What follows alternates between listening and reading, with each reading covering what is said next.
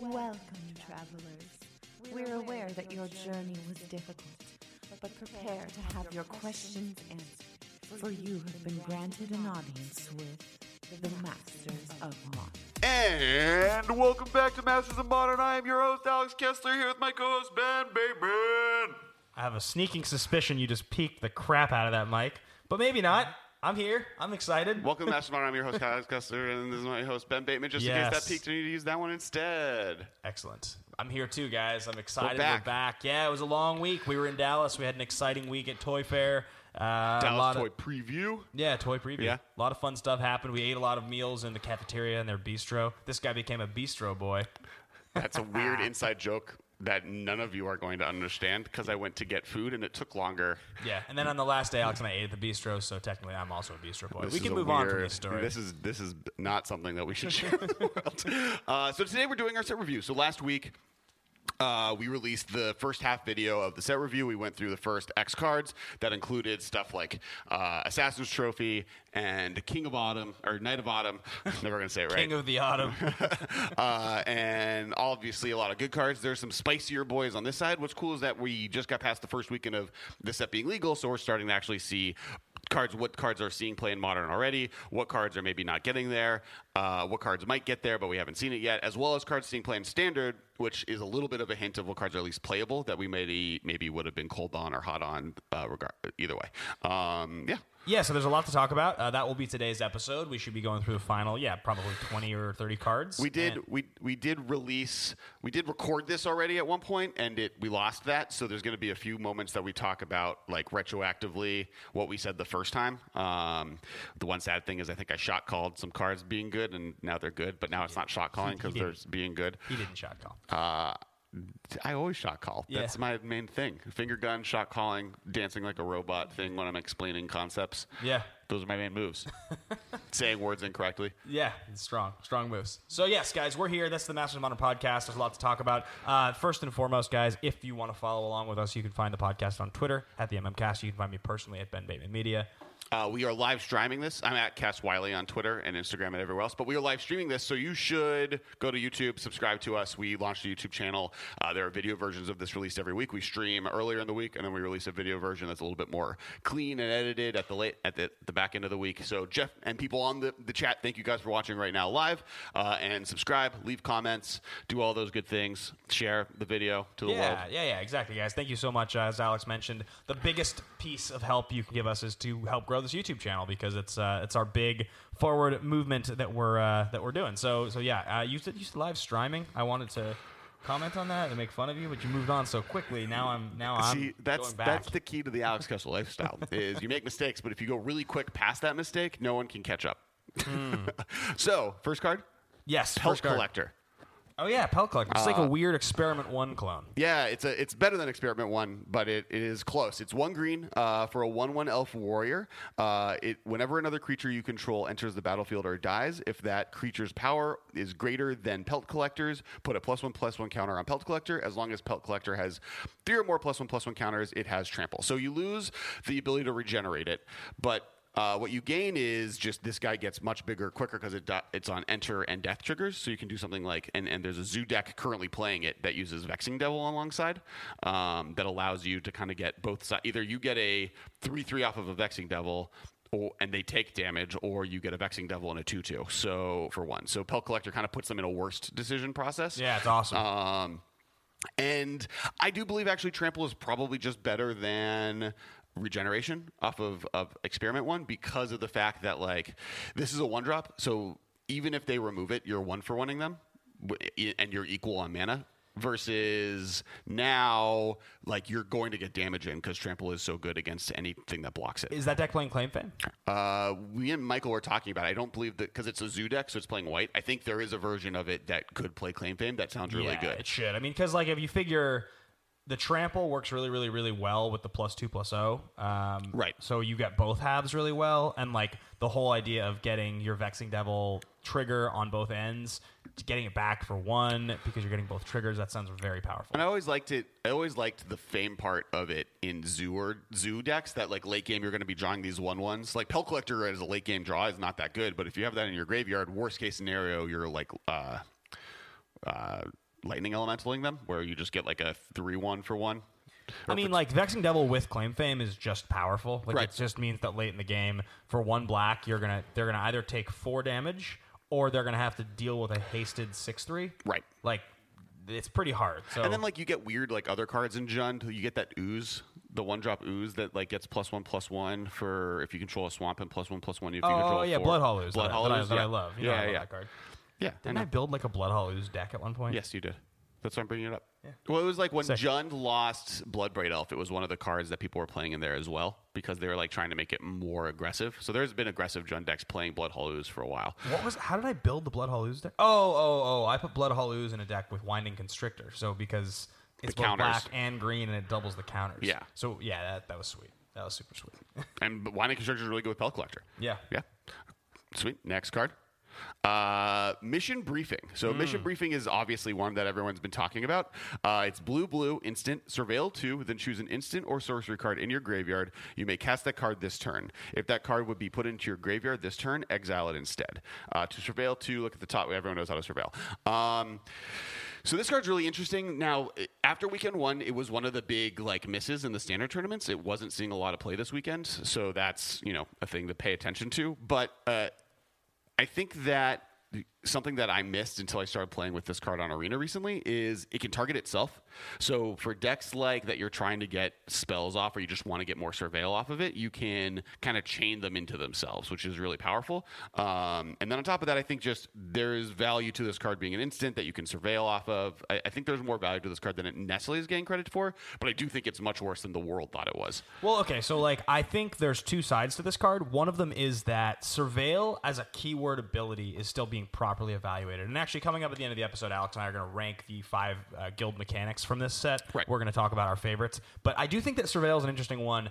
Uh, because your ability to kind of like semi scry but also semi dredge at the same time, as usually a marginal effect where you're getting something else at the same time, is kind of way better than I, I think it seems on surface value. Oh yeah, I mean, uh, I did a poll earlier last week, I believe, where I asked how much surveil is worth of a card, and people were having a lot of trouble really evaluating that because surveil one, if you mill any like a lingering souls, is worth a card.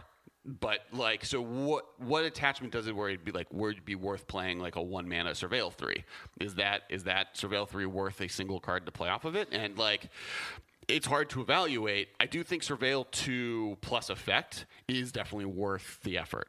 So th- this card to me feels like it's somewhere between a Snapcaster Mage and a Twincast. That's like where the power level fits. It's like not That's as a good. very wide. Well, but okay. So what I mean by that is traditionally, every one of us that has ever played a spell deck has looked at a Twincast or Reverberate and been like, okay, like Fork was good in its day. There's something good you can do with this. Like there is. Like there are things. It's instant speed. It's two yeah. mana. There are cool things. Obviously, Snapcaster Mage is way better. This is just, it's not quite one, it's not quite the other. Like, you still need to have something good in your graveyard and the mana for this to be Well, good, and but this not helps you- for the body. Like something that Snapcaster Mage doesn't do is like this on turn three, if you haven't cast a spell yet, does help you find that second spell. And being able to play this late game like on turn two just to like filter cards and make sure your draw on turn three is better. Something like like for instance, I think this is really good in decks that are playing Terminus because you can at the end of your opponent's turn set a Terminus basically on top of your deck so that you can draw it on your next turn. Like using it as just a scry two at instant speed as a worst case scenario mode isn't like the best, but I've played a lot of cards badly. Like I've like So, yeah, using Surveil as a miracle setup at instant speed. th- This card is interesting for that. I agree. Uh, it's it's just all it is is like the moments that it's great, it's going to be great, and the moments that it's bad, it's going to be like, why am I playing this card? sure. Uh, whereas like Snapcaster Mage is always reasonable because even just a flash two on on turn two in most decks is like you can do something with. Yeah. Yeah. Yeah. Uh, I'm looking at the chat, seeing if there's anything else. Uh, yeah, cool. Uh, the other thing, uh, like you know, you've been, and there's going to be other cards we talk about in this set. You've been messing around with a Life from the Loam kind of know Yeah. yourself spells deck. I do also think this is good in that type of deck where you're getting the advantage of like it, it's a spell, so it triggers spells. It gets other spells into your graveyard. It can cast some of those spells in your graveyard, or, or like some of your le- low impact spells that you were playing, like ways you were discarding cards, and and so I think there's there's value there as well. Agreed. Cool. Next, Thousand Year Storm. Four blue red enchantment. Whenever you cast an instant or sorcery spell, copy it for each other instant and sorcery spell you've cast before it. This turn, you may choose new targets for the copies. This was my pre-release foil. Oh, Alex and I played in the pre-release together. That was fun. We haven't Yeah. like, I don't think I can count. I, I, I'm sorry. I think I can count on one hand the number of times that you and I have been in a public setting playing Magic together in the last 12 months. I think we have played Oh, sure. separately so many times, Yeah. But we're never at the same events. Yeah, yeah. Because you're like never in the country when I'm at an event. Right. oh, well, I mean, uh, I can count on one hand the number of pre-releases I've done in the United States on one hand in the Yeah. last two years. Yeah, it's been brutal. So, but so anyway, I opened this card at the pre-release. Uh, you had a way, way better pre-release foil, if I remember correctly. Uh, it was a Mara, Yeah. not Tandris. It's whatever her significantly name is. better. And I almost convinced myself to play this card because I was playing an Izzet deck, but it just didn't seem reasonable. I think this card's dope. I think in limited, I would like in in if I had this in my pool, I would have slam played it just because it's like dumb, and that's the point of a pre-release is to play cards like this. Uh, I think that in modern, you know, I'm I've I've been on a ban Grapeshot train for a long time now. Not because I think it's like dominating the format in any way, but I think that it play forces Storm or puts Storm in a position of playing on a level that makes it uninteractive for any player that's not playing black or green, blue, and you know it has other storm wind conditions out there, and the more storm wind conditions that are created, the better because of that reason. Um, like there are cards I think that could be unbanned if it was Grapeshot was unba- was banned, specifically preordained. Um, so giving another win condition to Storm. Now I don't think this is as good as say necessarily Empty the Warrens or Aetherflux Reservoir or even Dragon Storm. One of the reasons I like all those is that all those are interacted with cards that aren't just you know blue is the only card color that can interact with things on the stack really, and so giving red the ability to destroy an artifact or any board wipe to be able to destroy empty the warrens i think is better for storm this doesn't really do that though I wish that that uh, conspiracy, not conspiracy, um, Battlebond reverse Aetherflux Reservoir. You know what I'm talking about? Yeah, yeah, yeah. I wish that thing existed and we could play it. yeah yeah. agreed Uh, yeah, this card is fine. It's just like what this reminds me of a little bit is Hive Pact decks. You get up to six and then you have a spell uh, Right. to like win. And generally speaking, those Hive Pact decks want two spells. So and i think i think hive pa- like hive mind is just a better card than this Right, like, Like- Hive Mind, just you don't need like the right combination of spells. You just like need one of your twelve pacts that you're Right. playing in the deck, and then you probably just win. So, uh, yeah, but that's like very similar to what this feels like. right right right right uh boop boop Next is Venerated Loxodon. Uh, convoke four and a white uh, Elephant Cleric, 4 4. Uh, when it enters the battlefield, all creatures that uh, were used to convoke it into play get a plus one plus one counter. Um, two things on this. One, it's seeing play. It like right now the the big front, the two big front runners from standard are white green tokens and uh, mono red. Sorry. Yep. Uh, and this is a key part of that deck. The fact that it can make all those one one white lifelink standard tokens get bigger when you play it. In modern, this is a card that, that that gameplay isn't something that's been unheard of. Like playing this in a deck that then gives all your one ones a pump, and then you have this for almost a you know a free spell. Convoke is something to always pay attention to uh, once it's seen playing standard because those cards have often translated to being played in modern. Yeah, I think this card's sweet. I mean, this plays well with like a bunch of modern cards. Uh, specifically, Lingering Souls is the is the best one that comes to mind for me. I really like it with Kitchen Finks because you can Yeah, you can yeah. like remove Reset a minus counter. yeah reset the counter with it with a Kitchen Finks like that's the type of deck I think can also be seeing play and that's our, that deck that is already built to take advantage of Convoke and like you can make your birds one twos instead of one one like you like the fact that it can pump different creatures you have in those type of decks is really interesting now. It's also a five five or uh, sorry a five uh, a five mana, which means that push doesn't kill it. Correct. Right. Right. There's like weird things that it dodges in cool ways. I, I think it's something that that could see play. It is dope the idea of your your four spirit tokens from Lingering Souls all becoming two two Yeah. flyers to cast this thing. Yeah. That sounds like Yeah, kind of bonkers, right? Uh, Goblin Banneret. This is one red for a Goblin Soldier. Uh, it's a one-one. It has Mentor, and when it uh, you can play two. You can pay a red and a colorless to give it plus two plus two until end of turn, which allows it to then mentor things. Plus two plus oh. Plus two plus oh. Plus two plus oh. Sorry. Plus two plus two Uh, would not be a red ability. Correct. Yeah. Uh, yeah. So I think that it's. Uh, another one drop goblin that's relevant. Like it has abilities. You know, there it is powerful in different ways. The one drop one one red creature that has upside is now becoming kind of a staple of Magic. And does this compare to other Yeah. ones is going to be interesting. But the fact that it's good late game, you know, always something to pay attention to, and it's decent early game is you know it's good. I don't think it's quite there, but goblins is slowly getting enough pieces. The fact that it's a goblin makes it just that much more relevant. Because It's funny that it's funny that um, that Bomat Courier was printed, and we were all like, "Oh yeah, the card's like the card's pretty good." And then now you look at the card, and you're like, "It's one of the most busted, ridiculous one drops ever." And it's like, it, like it's like now setting the standard that like that's just okay. You can just print really, really, really high upside one ones for one. yeah. Yeah, that card's nuts. I- I mean, it's fine. I don't know if it's like. I think you're giving Bomat it more Courier credit. is like really good, and I think that card. Uh, I think the further we get from it being printed, the more people are realizing how good it is. Michael, scale of one to ten, how good is Bomat Courier? All time. He's listening to the audio eh, delayed, so he's not going to hear Oh, that. he's not going to hear me for a second. Bomat Courier, how good? Scale of one to ten, all time one drops. All time one drops. Uh, He ran a magic store for many years. We're waiting. He knows all of magic. I feel like it's fine. It's just fine. it's like a seven. Yeah, right. Exactly. That's two points above average. That's really good. Yeah, but like, There's a lot of one drops in modern. I mean, I- in red decks, because you're only playing in a red deck. You got like Goblin Guide and like on the like, Monastery Swift Spear. if you took a test and you got a seven, you wouldn't be happy. We're now talking. We're now talking to somebody off mic who's not agreeing with me totally. Let's move on. All right. you tried. You tried bribing the audience. Uh, Unmoored Ego. One blue, black. Sorcery. Choose a card. Name. Search your opponent's library, graveyard, hand, and library for up to four cards with that name, and exile them. That player shuffles their library. Then draw a card. Then they draw a card for each card exiled this way from their hand. It's a weird lobotomy effect. It's cheaper. I mean, they've been they've been leaning into these specific three mana lobotomies now for a little while. When was the last three mana lobotomy? The black one from uh, That was four mana.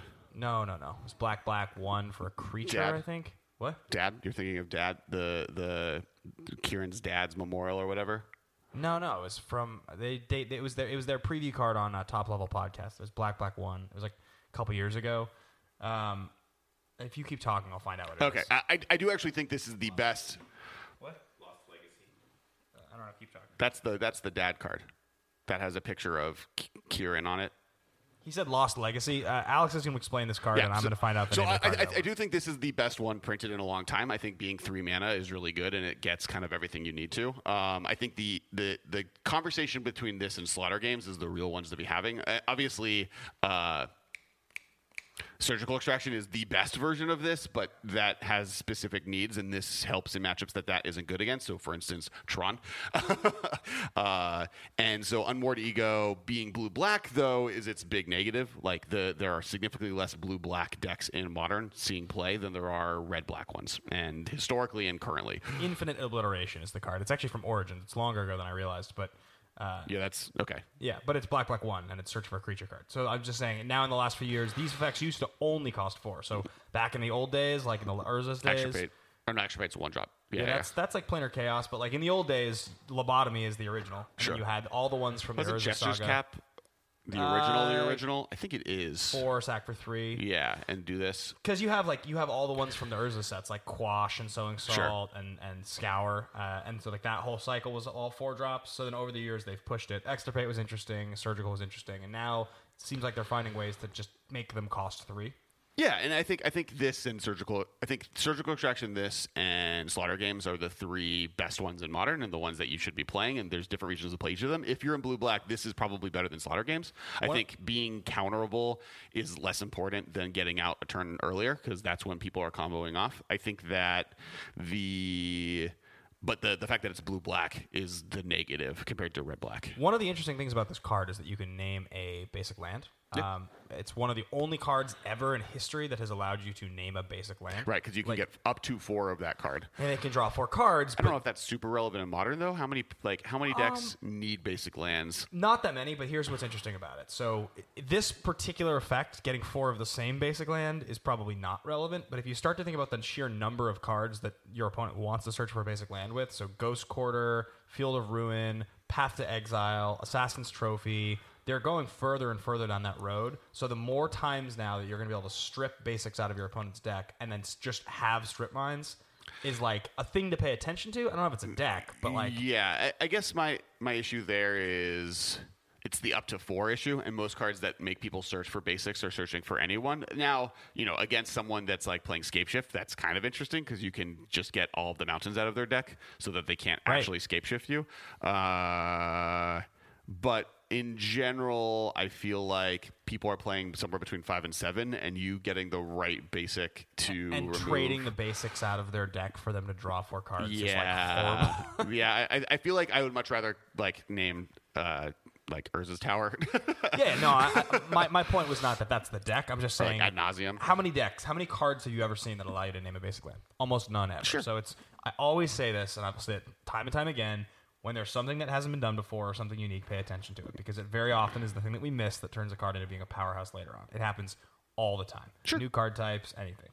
All right, next card, uh, Conclave Tribunal. This is a three and a white enchantment. Uh, you can convoke it. It's uh, it's uh, Oblivion Ring, which lets you exile uh, a, a per- non-land permanent, and then until it leaves play, and then it comes back. Uh, this is, I think, playable. I think like. Same reason I said earlier, just like convoke spells are important to pay attention to because there's a cost reduction mechanic. So the fact that you can get a one mana O ring in play, like that, or a free O ring, is like very good. And the fact that it's uh, convoke, the most important part of it is that you're able to pay the colored symbol with your colored creatures, um, as that is often cost reduction doesn't allow you to hit that last piece. So like Sure. delve, you have to pay the colored mana. Right. So con- like this being a thing that you can just like. I'll tap out, make a bunch of creatures, then tap my creatures that have summoning sickness to do something with them. Sure. is like getting a free spell. Yeah, yeah. I think the thing that is most the con- the thing about convoke that I think always ends up being like, oh, this is like really powerful is the fact that you can tap creatures that ha- would have summoning sickness. It's not like they become land or elves and you have to wait till they don't they have, they're no longer summoning sick. You can take advantage of these creatures that maybe would have blocked, and that's it. Maybe this should go into my Electromancer Lingering Souls deck. So I could go, I could go turn two Electromancer, turn three Souls, flashback Souls, cast Conclave Tribunal for free. Oh, oh the value. Uh, necrotic wound, one black, instant, uh, undergrowth. Target creature gets minus X, minus X until end of turn, where X is the number of creature cards in your graveyard. If that creature would die this turn, exile it instead. Um, the two key things of this is that it exiles and that it gives minus X, minus X, so it kills like random things that are indestructible, for instance, um, or have regenerate. It doesn't do anything unless you have creatures in your yard. Correct. Which is a shame. Yeah, I think it's. I think this could. I think this will see more play in modern than isolate will. Yeah, and it, this will also see more play in modern than like fringe cards that have been really good, and like you wonder if they would. Like when Ulcerate got printed, and you're like, oh, that's pretty good, but not quite. Right. And like this, this will be this will be uh, really good in the decks that's good in, and otherwise we'll never see any play. If there's a, if we get to a point where we need black needs to be able to exile things for one mana, and it's a deck that gets like Jund where it can get creatures into its graveyard pretty well, I can see it happening. Uh, next is Drowned Secrets, blue one enchantment. Whenever you cast a blue spell, target player puts the top two cards of their library into their graveyard. Uh, the there's a few key things on this card. One is that it's blue spell, so it's it's any blue card, including secondary and tertiary drowned secrets that you draw and play. So the fact that you can kind of chain them into each other, and then once you have two in play, every other mill card you have goes off, is both relevant on where I'm you know generally paying attention to where I'm self milling myself, and where you're generally paying attention to where you're milling your opponents. so let- Uh, why don't you talk about why this is good in milling your Well, there's multiple ways to do it. I mean, there, so there's multiple things here that are interesting. Uh, you mentioned Blue Spell, which is really relevant for multiple copies of Drowned Secrets. Also, for the fact that like now your Hedron Crab mills when you play Hedron Right. Crab, if this is already in play. Um, starting like a hand uh, with two of these in your opening hand is not the best thing, but it does mean that you're turbocharged for the rest of the game. in in modern it does mean that like you're gonna have to weirdly take turns off to get both of them in the play but if you're playing a deck that needs these as an engine in, in, in your deck into play having two of them is insane like I, i'm currently playing a arclight phoenix and we'll talk about arclight phoenix later in the, in, in the in the thing in standard and it's playing four of these and just like the power level i have when i have more than one of these in play is so much higher than having none What's the name? Of, I'm just looking it up right now. I'm trying to find it, but uh, is it? Yeah, Dreamtwist is the card that, that I thought of when I saw this. Where I was like, oh, that's kind of interesting that Dreamtwist now, if you have one of these in play, becomes With mill one in play, 10 for with one in play, it becomes glimpse for three. Yeah. With two in play, it starts to get nuts. Right. And the fact that you can put this in your own graveyard and like wait for it till late in the game when you have multiples Right. of these is like. And and because it costs one, it means that on turn three, if you play one of these, then you still have that in your hand to play it. Right. So then it's like mill seven. Well, and it turns like glimpse into mill twelve. It turns uh, the the one mana one that mill seven into mill nine. Like it, it, it makes all of your mill cards, and it makes all your like ops and serum visions or other random blue Into things you're cards. playing into like really it turns Jason's Thought Scour, phantasms it turns into Thought Scour into mill four Right. draw. Right. Like, for one. So like I think there's a lot in the mill decks that exist. I think this is theoretically playable, and then I think in self mill decks, it has potential as well. Like it has a like if decks were like, oh man, I wish I had eight hedron crabs. I think this is a card that takes advantage of that. Yeah, I also have always been a big fan of uh, in the mill deck. There's like specific cards that reference card types in your opponent's graveyards that like if you were to do like like for instance like in your sideboard you would be stacked like okay I'll have phantasms for some matchups where I'm going to need like a big fat blocker or I'm going to have to close it out with that Sure. right or you'll have like a, you could flat splash red and play slag fiend against affinity where you're like okay so now I'll get like a 12 12 creature for one because Right. like I'm just milling my opponent Well, I- think another place to pay attention to is is this is really good if you're on a delirium game plan. I, I like I uh, don't have encyclopedia knowledge of what cards have delirium, but I know that there is a lot of them that probably are fine in self mill strategies or even milling your opponent strategies. And the fact that getting this into your graveyard just turns on delirium that much quicker, or other cards that count how many creature types or card types are in your graveyard is relevant as well. Uh, Midnight Reaper, two in a black zombie knight. Whenever a non creature token you control dies. Midnight Reaper deals one damage to you when you draw a card. uh, for those on, on audio it's whenever a non-token creature you said non-creature token Oh, oh, oh, oh, oh. which is impossible because they don't exist. That that's not true. Clue tokens, oh yeah, okay. there treasure go. tokens. Okay, There's a lot of those now. but they would never Uh, die. landmine tokens. but they wouldn't die. They get destroyed. Don't argue this. You're wrong. Uh, Midnight Reaper is two and a black zombie knight, three two, and it does that thing. Uh, the key here is that it's a zombie, and that with Gravecrawler you can now, with two cards and a sack outlet, so three cards, loop it instead of before where it was you had to have like this plus a Gravecrawler plus plus a thing that triggers off of die triggers. Like the, it kind of is condensing that package into something that's more and more playable. I still don't know if it's there yet. Maybe Greater Gargadon, anyone? Maybe Has Gargadon gone up? Because I feel like it gets talked it about did. all the time. I think it did. Yeah. I don't know what it's at right now, but I think it did a little bit, unless it got reprinted. Which It was reprinted in Modern Masters 1 yeah, but I don't think it's been since then. since then. That was like five years ago. Yeah. I'll look it up. You keep talking. Yeah, Uh, Gargadons are still less than $5. pe- That's crazy. People That keep talking like about pickup. missions. What? That feels like a pickup. I can't believe that's only 465 Yeah, you probably pick it up. At some point, it's going to be good, right? All right, next card. Get out of here, Midnight Reaper. All right, so uh, this card, we kind of, in our pre version of this, when we talked about it, we were kind of down on it, but like it actually just saw a ton of play this weekend in standard. Um, and we were like, maybe. So let's maybe it plus the fact that it actually saw play, which like at that time I would have maybe been like, this will never see but play. in standard, Uh, yeah, correct. Experimental Frenzy, three red enchantment. You may look at the top card of your library at any time. You may play the top card of your library. You may cast. You can't play cards from your hand. Uh, you can play four red to destroy Experimental Frenzy. It's an enchantment. Uh, the fact that you can use this to try to chain off cards off the top of your deck is like relevant and there's enough card manipulation in the game to like make it so you can maybe get rid of the lands once you get them on top of your deck and the fact that if you get stuff stuck in your hand that you need you can destroy it later at instant speed helps um, it's just like a very it's it's just a good red card draw spell. It, it's seeing play in the mono red decks, um, and we talked about it last week in Storm, where you know having this in play in a Storm deck once your hand is gone, and you kind of want to discard your cards in your hand anyways. This allows you to kind of just cycle through cards on the top at a pretty decent rate.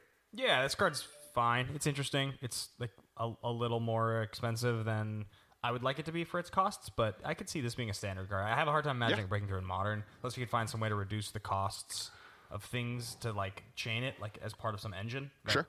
Yeah. But that uh, I think that's the point. Like, well, in Storm they do that. They Yeah, they yeah, play Electromancers. All right. Next, Ritual of Suit. Soot. Ritual of suit. Yeah. I love- suits. Uh, Even when you, even you know, Ben, you're not supposed to make fun of the way people say words because it just means that they learned it through reading, which makes them smarter than everyone else. but can I make fun of the way you say words? Yeah, fine. uh, Ritual of Soot. Two black black sorcery, destroy all creatures with converted mana cost three or less. Uh, Cool. So the thing with this card is, right now we live in a world where the one of the best decks in the format is good at making it so if you have a card that is consistently named the same thing, it is harder to cast it, named humans. And the fact that you can now play like two damnations and one this is good against humans. And the last half of that fact is you can play this and keep your Tasigur in play or keep your Gurmag Anglers in play. The fact that this is a pretty good one-sided board wipe if you're playing either of those cards is relevant. Yeah, I mean CMC in modern is traditionally very low, so Right. like this this is super relevant in that way. Um, it's like you said, it's a fringe card that'll see probably play as part of like the equivalent of like a gifts package, but like it won't be searched for by gifts, but like the cards with different names idea. Yeah, that's well, like the I mean, most likely. Meddling Mage is a, a tier one card in modern, Yeah. and this is good against Meddling Mage because it is not Damnation. Definitely. Someone really likes the video content, we're going to keep up the good work. Thank Thanks. you, Benjamin. Uh, well, are you just complimenting us? I'm that's me in the chat. Okay. He has a different last name than you. uh, cool. All right. Before we get into the next card, I do want to do a few more shout outs. This is the mid mid cycle commercial. Uh, the first one is make sure to check out our sister podcast, The Command Zone. Uh, Josh is doing awesome content there every week. Uh, plus, they do game nights, uh, which is also fantastic. Craig was on the last one, uh, friend of the cast. Um, he they were doing some Guilds Ravnica Commander, um, and definitely was a great video. Uh, and lastly, Josh is actually in a they're like drafting uh, modern sets and then playing modern out of them. It's the most modern content Josh has ever done. So we, we've been you know discussing key strats on how he should be drafting sets. So definitely check that out. So far, he's got M11. Uh, and some other good stuff. So definitely keep an eye on that. And then uh, make sure to once again subscribe on YouTube. I'm going to keep bringing it up because we're live streaming. All the people watching right now, subscribe, comment, shouting out. Love you guys. Thanks Yeah. for watching. Yeah, that's funny. I, I'm on the text thread for the Josh's modern discussion uh, with you, Uh-huh. and I'm it's supposed to be with me also, but I have added nothing because I missed initially when he described what the concept was. I like didn't watch the video. I was like, I'll get to this, and then by the time that I was there, you had already like conversed so much that I was like, I'll never match up Well, with he, this. he like has M11, so he has all the check lands, and he has like Titans, but he has Mana Leak and Lightning Bolt, which like M11's an insane set. I like what he has all the ley lines. Like what's in M11 is bonkers. Even like that tournament. uh, the tournament, it's called the Chalice. So look up the Chalice. Card Kingdom. Yeah, Yeah. yep. Ashlyn Rose is on it. Like, there's a bunch of a bunch of big streamers on it, and then they're drafting sets, and then they'll actually draft the set. But then it's they're drafting it like fantasy football. So then they make a block constructed debt out of a block they make out of a first, second, and third set. So he he started with Innistrad and M11. So he's got like Liliana, Snapcaster Mage. He has Snap Bolt. I mean, like that's can, the thing he can do. and he has Delver. He, He has has Delver. What, yeah, we're building off of Delver. Delver Snapbolt Leak. Like, oh, oh, I would love to play Uh, that deck, and then he's got and he's got Electrolyze now because I think he got Guildpact. But he doesn't have any good cantrips, right? Uh, no, he's got uh, Serum Visions. Uh, because, No, no, no, no. He has he has preordain. Oh, right. the ban list doesn't count. He has preordain. Banlist doesn't count. no. That's why like Dope. Worldwake is a set that you want to pick because you get Jace and Stoneforge Mystic. Pretty good. Pretty good. Uh, so yeah, next card, Guild Summit. The Yeah. Guild Summit enters battlefield. You draw cards because you tap gates. The point of this card is I wanted to talk about gates. Uh, it's uh, when it enters play, you may tap any untapped gates, and you draw a card for each gate you tap. And then whenever a gate after that enters play, you draw a card. I And it just costs think one blue, two colorless, and it's an enchantment. by the end of this block, we're going to have a lot of gate tribal cards uh, consistently throughout. And I think that we are getting closer and closer to the point where we're looking at Maze's End as a weird win condition that exists in the format. Now, I, I, I don't know if it's going to be better than Tron. I don't know if it's going to be better than Amulet Bloom, but like it. There are a lot of pieces, and there, at any moment they could print a card that just makes like like search for three gates out of your deck and put them into play. It could be a card that they print that then just gets Maze's End closer and closer. There's So- a lot of destroy lands cards that they keep printing, so it makes me concerned that. Well, but you have Loam, you have there are also like a lot of anti-destroy land cards being printed that are better in gate decks than they are necessarily in like a Tron deck. For instance, there's the creature that can let you put lands from your graveyard and play like normal, or there's Loam, or there's Crucible Worlds. A lot of I cards. that guy's name is. Um, but uh, Rummerat, Rummer, Ra- Rummer- Ramunap Excavator. Yeah. Uh, they should just reprint Teferi's response. Do you remember that card? It's from. No. It's one of the weirdest, most busted old cards. It's from uh, Invasion, I'm pretty certain. It's Invasion or Planeshift. So it's one blue, one colorless instant. And it's a counter target spell that targets a land you control.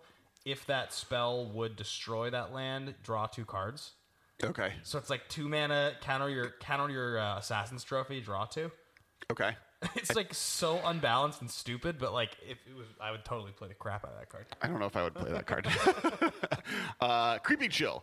Black and a three sorcery. Creeping Chill deals three damage to each opponent, and you gain three life. When Creeping Chill is put in your graveyard from your library, you may exile it. If you do, Creeping Chill deals three damage to each opponent, and you gain three life. So, if I'm wrong. I'm already seeing this in decks, right? no, no, it's already seeing play in Dredge. It's already a four of in Dredge decks this last weekend. Uh, I'm playing it in my Arclight Phoenix standard deck. That's really dope. Like, I think people were really soft on this card at first. If you get to just cast two of these, you've now put your opponent on the back foot immediately. Well, also, and like you get them for free. It's a free spell. Like anytime spells are free, uh, they're good. There's also a couple other reasons that I think this is so significant. So, like the dredge deck, a lot of what the dredge deck is trying to do is connect a certain number of times with prized amalgams, right? Like you're just basically trying to get those things in play and set up a turn where your opponent doesn't have the defenses up or they didn't get there, and you just close it out with three threes. Right. So if you mill two of these, it's like getting two free hits, and against some decks, the life gain is like getting in four free hits. Right. So it's like Well, it helps you. It helps you stabilize in decks that are like spending the first three turns milling themselves, so they're not actually doing anything. It it gets you like damage in, and in modern, it's even more relevant.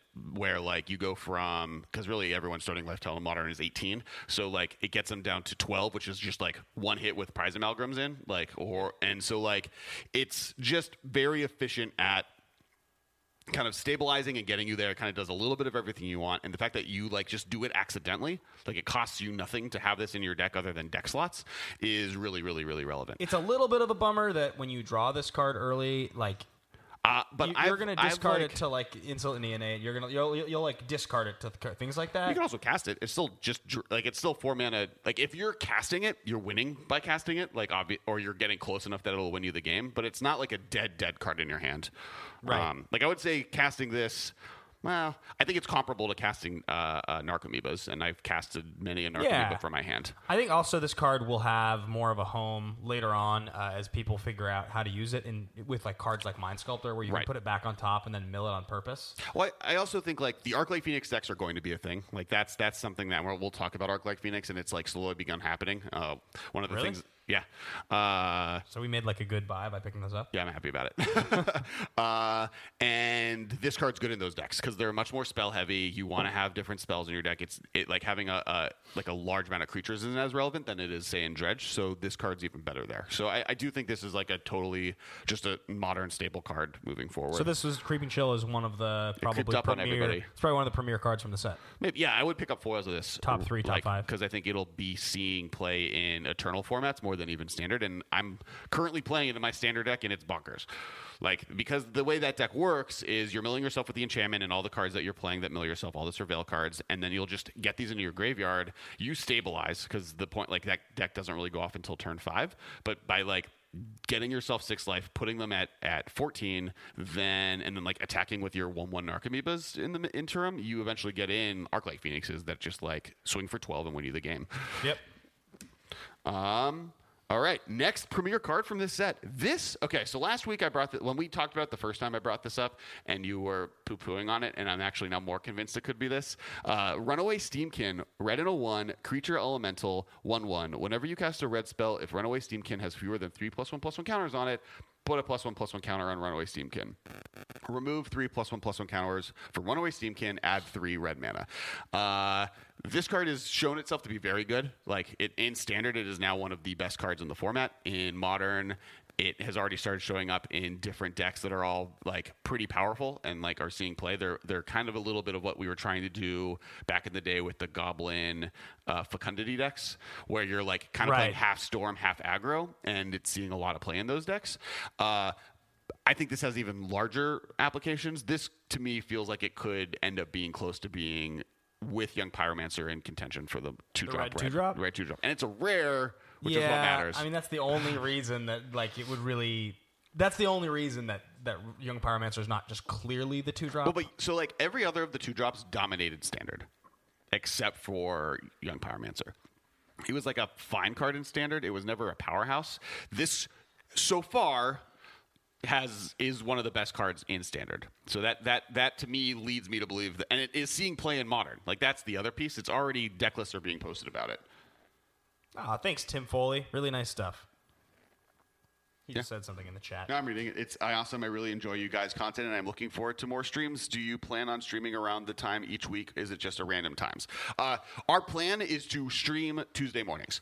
Yep. Uh, that may eventually change. We are discussing maybe moving it to an evening time slot, but for the moment, moving forward, Tuesday Tuesdays, mornings, unless you hear something 10 differently. a.m. That's when you 10 a.m. Pacific Standard Time is the that's the current schedule. That we're Correct.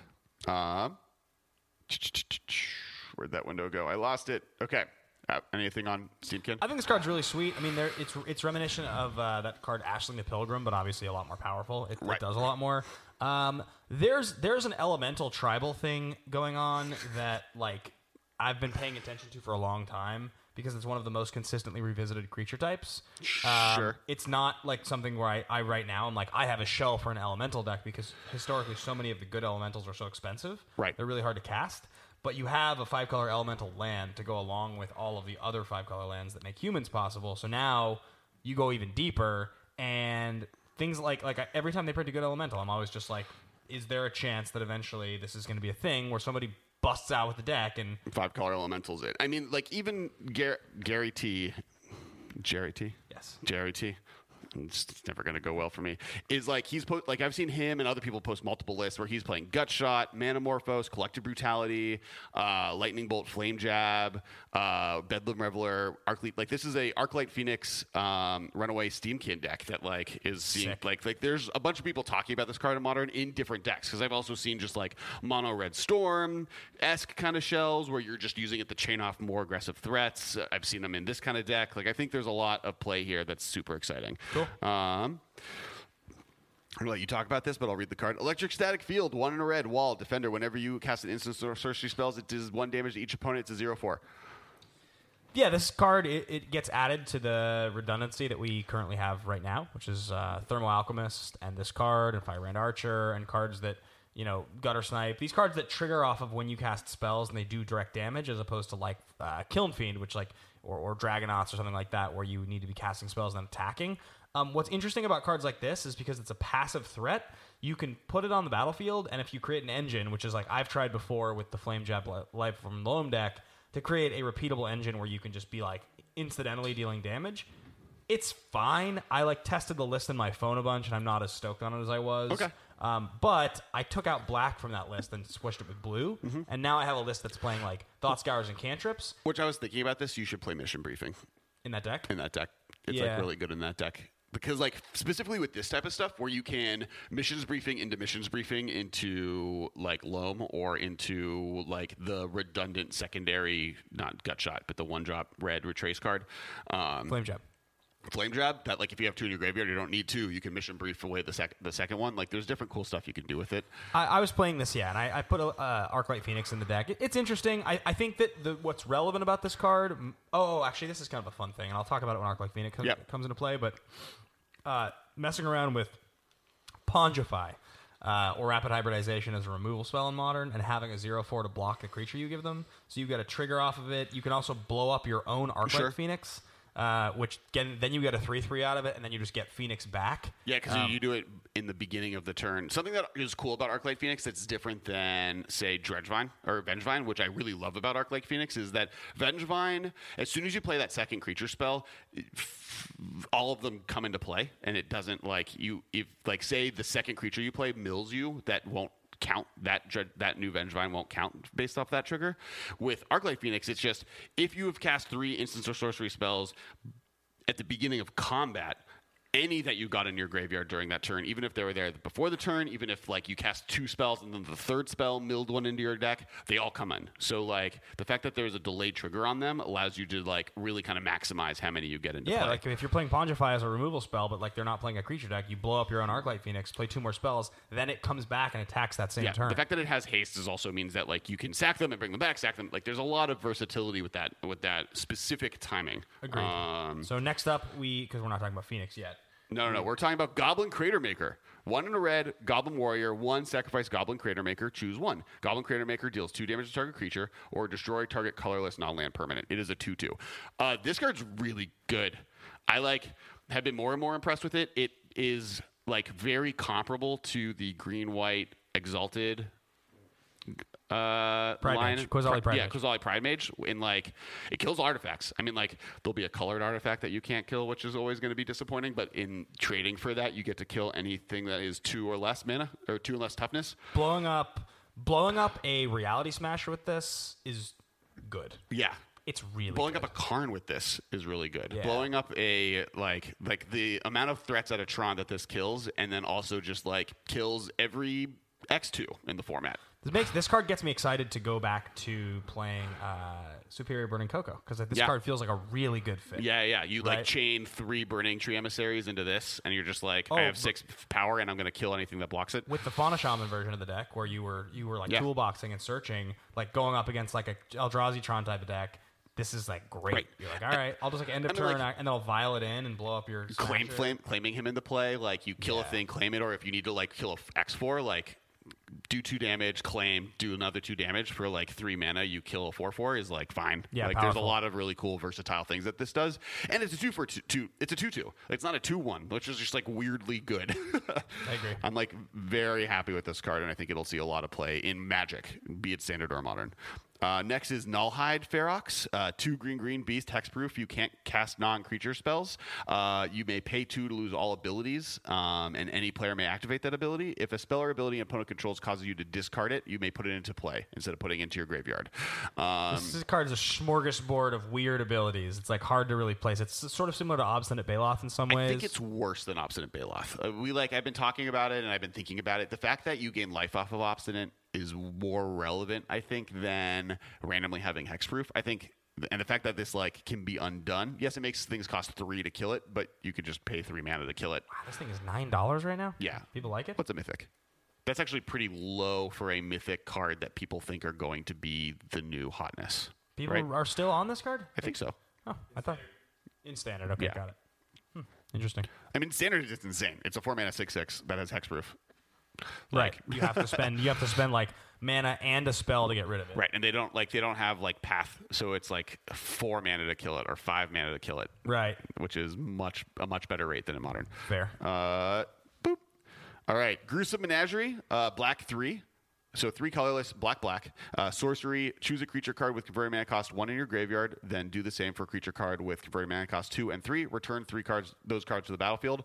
Uh, this just reanimates the Kitchen Finks combo in its entirety for five mana.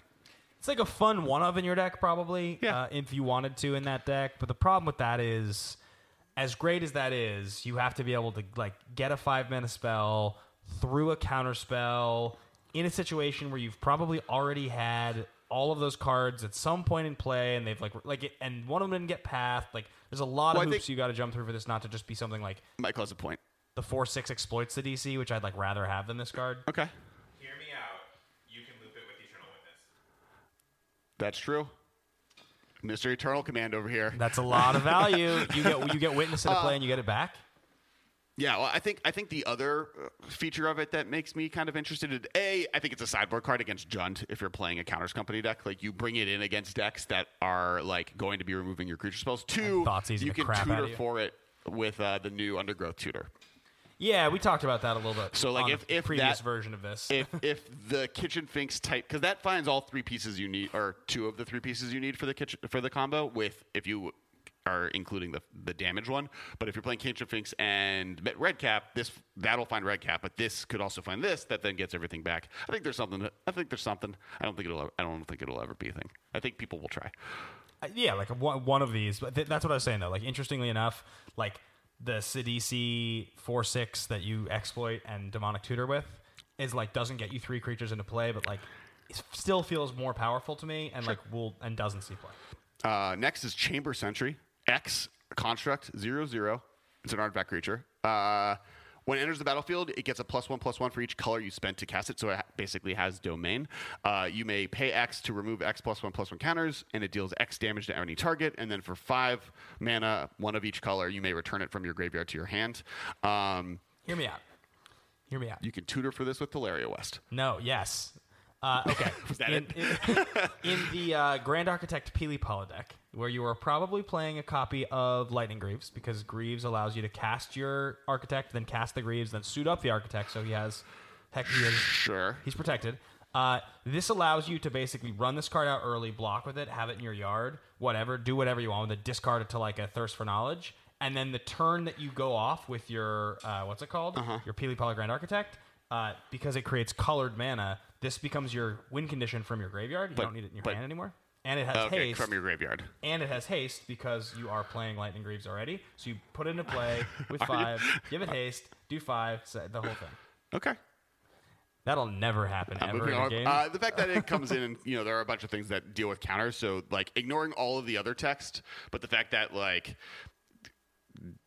plus one plus one counter decks would maybe take advantage of this and then you can also put counters on it to like if you're unable to get through and you have a ravager you can take the plus one plus one counters on ravager to put it on this to just dome them from a distance like Yeah. it's a it's a it's a fireball because you have to pay x to do it but it's it's not irrelevant yeah.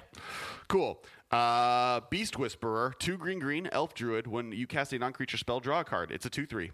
Uh, it's an elf that lets you like that when you cast a creature spell, you draw it's, a card. it's a glimpse of nature creature. Yeah. It's like I mean, this is a thing that elf decks have always wanted. They don't have it because you can you can put in the play off of uh, uh, convoke spell too. What what's it?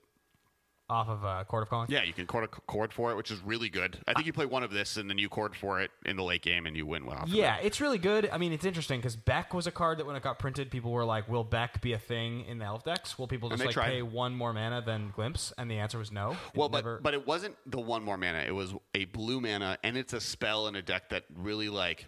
Like I think the fact that this is a elf creature, Creature, yeah. is like relevant because like worst case scenario you cast it, but like you have lords in play and now you have like a three four that you can attack with, like or Yeah. blocks for as a two three. So I agree. I agree. I I think, think, it's like significantly more relevant. I think it'll uh, it'll be it'll see play as a one of in elf decks at, at different times. I don't think it'll ever be like a four of, maybe a two of. Somebody might go off on camera with this once, and then the understanding for a while will be it's like a two or three of. Yeah. But I think the good players will end up with this card as a one of. I Yeah, think you're right. maybe two. I can see two being the right space for it. It's also really good in EDH. Thank you to the chat. Uh, boop. Um, all right, this is the last card we're talking about today. We've saved it for last. We've also talked about it a lot. It is the card I am most hyped on.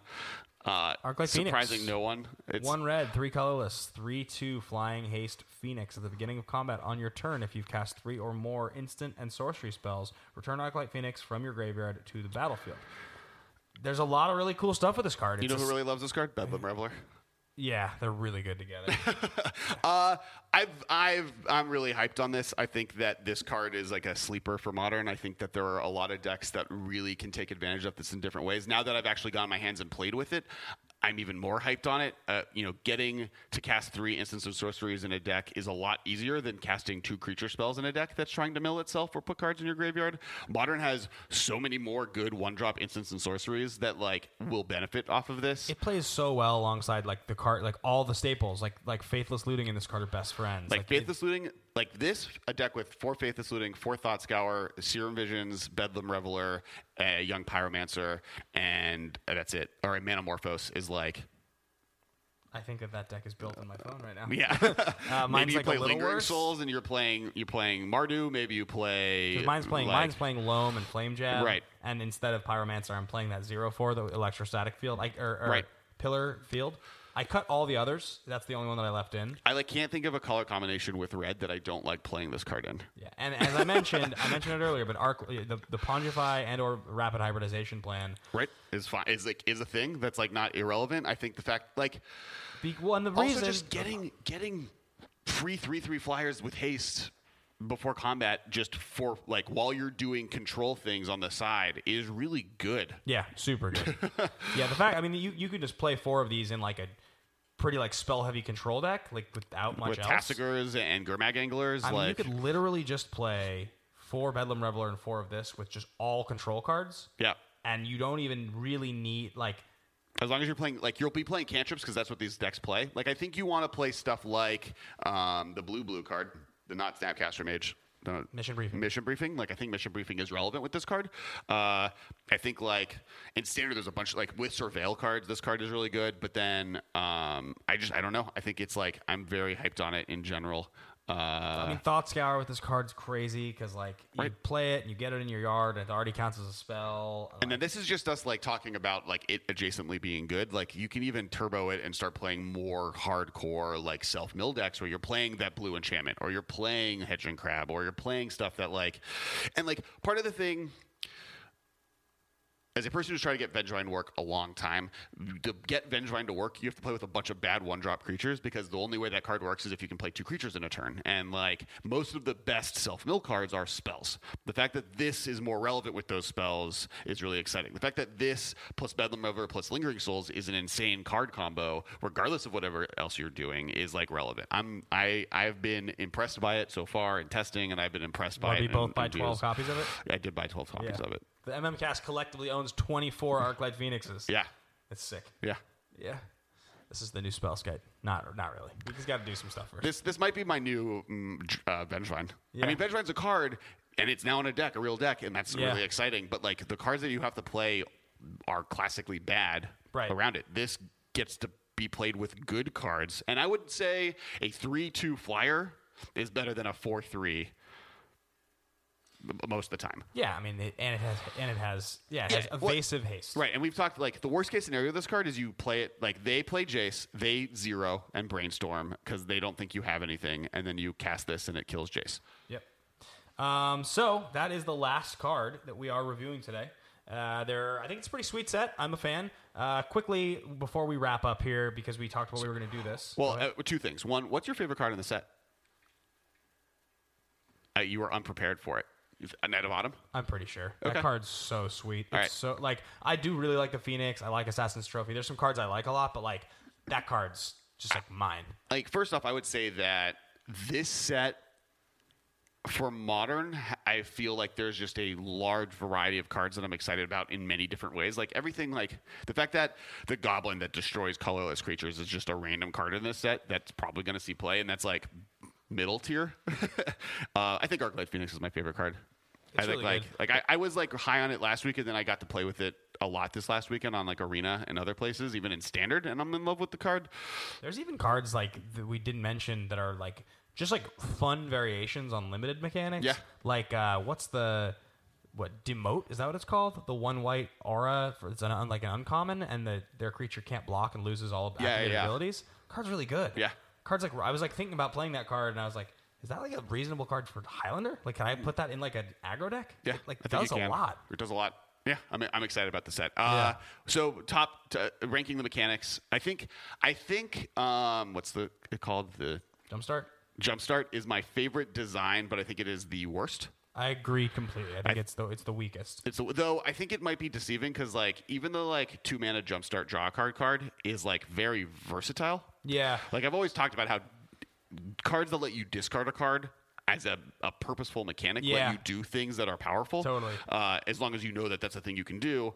And so now having just that in like decks like Goryo's Vengeance, I guess we didn't talk about that card. I think that card I'm a little higher on it than I think I was when it first came out. Because like in Goryo's Vengeance, it's an early game you draw a card, and then later in the game you can use it to discard important cards. Right. For like a really low cost. Um, two mana sorcery or two mana instant. two minute instant. Which, like, if it was a sorcery, I'd be less hyped on it. But an instant speed one is pretty good. Yeah. Uh, so, like, I'm a little higher on Jumpstart than I want. So, but let, do you want to top or bottom? Re, what is risk cross? Oh, oh, the three. Oh, you're right. It's, it's I'm so annoyed that card. Uh, you were high on it. Did we talk about? We talked about it last week. What card? Risk factor. It's the Punisher card. Oh yeah, I love that card. I like talked a lot of crap about it, and apparently now it's actually seeing play. it's really good. It's a it's a, it's a lot like a lot of abilities. the fact that it like its benefit is that you do it to them twice. So like either you get both sides because they because two like getting two of one of the sides is good e- regardless. Yeah. So at worst you're getting one of each side and then it's Oh, fine. oh, you don't have to explain to me. I, I'm explaining to the audience. I audience. to you. I I that was my that was my miss. Yeah. Okay. You're so annoyed. I hope that card never sees play again. I hope people are like, oh no, this is just bad. if that becomes a format defining card in any format, I'm going to be really unhappy Yeah. with my, myself. Uh, Anyway. all right, so, So, Jumpstart has those two I cards. think I agree with you, and I think it's the I think it's the coolest but the weakest. uh, so with that being said, I think Undergrowth is worse. I think I yeah. think if, if I were to bet money on the five mechanics, I think Undergrowth will see the least amount of play. Well, it's just the simplest and requires you to do the most traditional thing.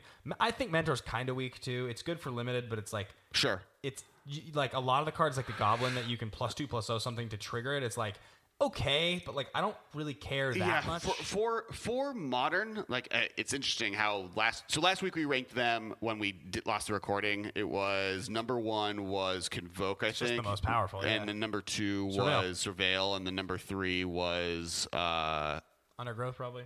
Undergrowth, and then Mentor and Jumpstart were kind of tied in the bottom. I think I've like moved Jumpstart up to number three, and Undergrowth and and uh, Mentor. Mentor are kind of on the bottom. I do think that Mentor is going to have more cards see play with it than than because the cards that have it, it's kind of like Exalted, where it's a random card that if this card is good, the fact that it has Mentor just kind of jumpstarts it to the next level. Not necessarily that Mentor is the reason it's good. Yeah, I'm, I'm with you. I think that's a pretty fair ranking. I think like it's Jumpstart. I, you've played a bit more. You've been playing a lot of Arena. I Yeah. know. Um, I haven't gotten to play with it other than the pre-release yet. Sure. So it the power of the cards that they've printed, it just for me, it's just like not quite where I want it to be. It's like even paying two mana and instant speed to discard something relevant is like you're still spending two mana for that ability. So like, still a lot. Still a lot Sure. to just to, to just draw a card. Like you have to then have mana to the next thing. So yeah, I would say maybe third, probably third or fourth for me. Okay. Um, but uh, yeah, that's those are my. And uh, yeah, I think it's Convoke and Surveil. I, like I think Surveil is the best new mechanic, and then Convoke is just one of the best mechanics probably ever printed in history. cost reducer. Who would have thought? um, so that it's, is it's like a fair one. It's one they are willing to bring back. It's not like yeah, it's not like Delve or yeah, that was uh, nuts. Phyrexian Mana, which we'll never see again. So that's gonna wrap up our set review, uh, part two here on the Masters of Modern. Thank you guys so much for listening, watching, being a part of this. Uh, like, subscribe, all the things to the YouTube. It's uh, the most important thing. Um, we do have a Patreon, patreon.com/slash the MMCast, and there's pretty soon going to start being some exclusive stuff behind that paywall. Yeah. Um, like I'm so I've been talking about it now for a few weeks, uh, streaming on Moto, and unfortunately, this game called Clash Royale has destroyed me, and I like play it a lot, and so I have been like lagging on getting going with this. But what I'm going to probably do is place my first couple streams behind the Patreon so that I can't embarrass myself too publicly, and then once I have a couple of you know like dailies that I've streamed and my mechanics are a little better, I'll start being a little more public. So. Okay. Patreon.com slash the MMCast. It's how we're going to continue doing stuff and expanding Yep. and, and, and getting to the next level. It's very Perfect. helpful. Thanks everyone for listening. Make sure to follow us on Twitter, Instagram, and Facebook. We have a big Facebook group that that's where the modern conversation is happening. If you have a cool deck list idea, we really encourage off the ball, off the wall uh, ideas.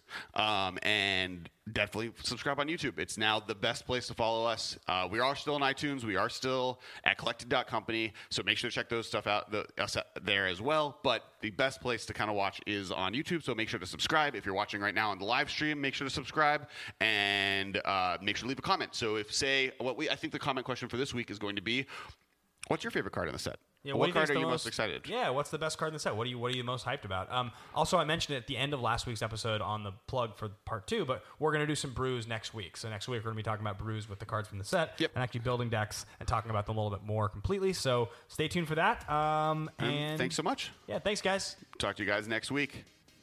Thank you for your attention. For further inquiries, send an email to the mmcast at rocketjump.com. See you later, alligator.